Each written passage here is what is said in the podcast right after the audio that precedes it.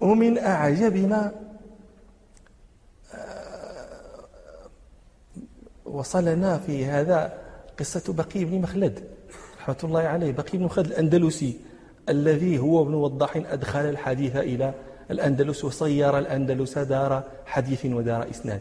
محمد بن وضاح القرطبي وبقي بن مخلد. بقي بن مخلد رحل إلى العراق ليسمع الحديث عن الإمام أحمد بن حنبل. فلما دنا من بغداد جي من الأندلس. أحسبوا شحال ديال الكيلومترات. الآن الذي يذهب في السعودي من من من, من الدار البيضاء إلى جدة في الطيارة يعيا من الأندلس للعراق بعد ما زال مرة يمشي على رجليه مرة.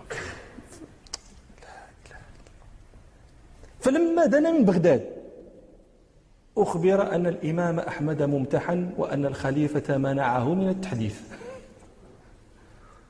فأسقط في يده. فلما دخل بغداد ذهب إلى فندق وضاع فيه متاعه ثم خرج يستدل على دار الإمام أحمد. فدل عليها فدخل فدق فخرج الإمام أحمد فقال له بقي بن مخلد يا أبا عبد الله أنا طالب حديث جئتك من أرض بعيدة لأخذ عنك. فقال له الإمام أحمد الإمام أحمد ما قال لي أرض بعيدة؟ أبعد ما تعرفه هو شنو قال لي من إفريقيا فقال له بقي بن خلد أجوز البحر من بلدي لأصل إلى إفريقيا؟ إفريقيا هي نص الطريق هذاك مازال فقال الإمام أحمد إن بلدك لبعيد وما كان شيء أحب إلي من أن أقضي حاجتك لكن لعله قد بلغك. أنني يعني لا أحدث. فقال بلغني. ولكن نحتل.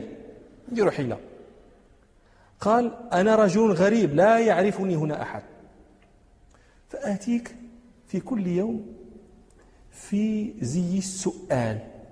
الطلبة فتدخلني في هذا الدهليز. فإذا حدثتني في كل يوم حديثا أو حديثين اكتفيت. فقال له الإمام أحمد ذلك لك على ألا تظهر في حلق الحديث. إذا رؤيت في مساجد المحدث في في مساجد في مساجد وفي حلق العلم عرفت وأنه هنا جنب بغداد شي واحد من الأندلس كذا كذا فإذا رآك الناس عندي علم علموا ما تريد.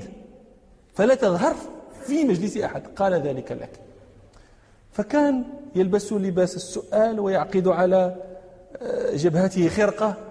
ويأتي دار الإمام أحمد ويقول الأجرى رحمكم الله. وهكذا كان يقول السؤال حينئذ. فيخرج إليه الإمام أحمد ويدخله دهليزة ويحدثه الحديثين والثلاثة ثم يرسله. استمر هكذا مدة إلى أن رفع الله المحنة على الإمام أحمد. ومات ذلك الخليفة الممتحن.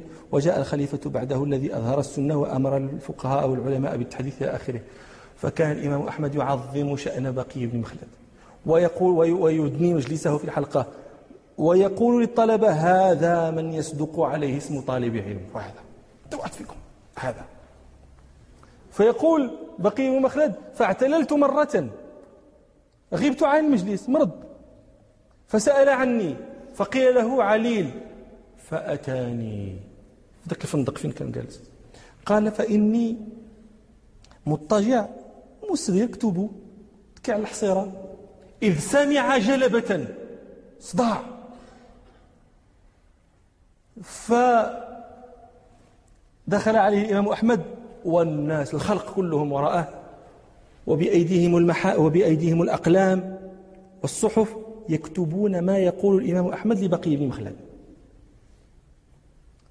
فدعا له دعوات ثم انصرف. فلما انصرف الإمام أحمد جعل أهل الفن هذا الفندق يعظمون بقي بن مخلد شكون هذا اللي جاء عنده؟ هذا الرجل الصالح اللي جاء عنده التل هنا. فهذا يأتي بكذا وهذا يأتي بلحاف وهذا يأتي بغطاء. فأكرمه الله جراء بسبب تلك فهذه قصة عجيبة تريكم حرص الناس على هذا الشأن.